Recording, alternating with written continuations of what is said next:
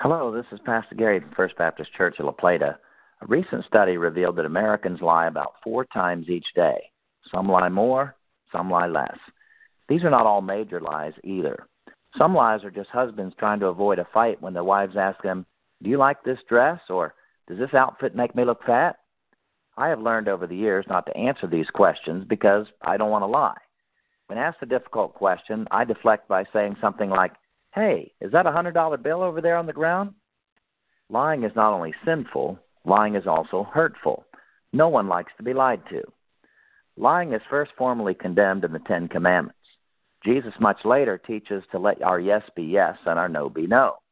Jesus also said in John 8:44 that liars are the children of the father of lies, the devil. Finally, John states in Revelation 21:27 that no liars will be permitted into heaven. If we all lie every day, how then will any of us make it into heaven? Only by the grace of God through Jesus Christ our Lord. There is no other way.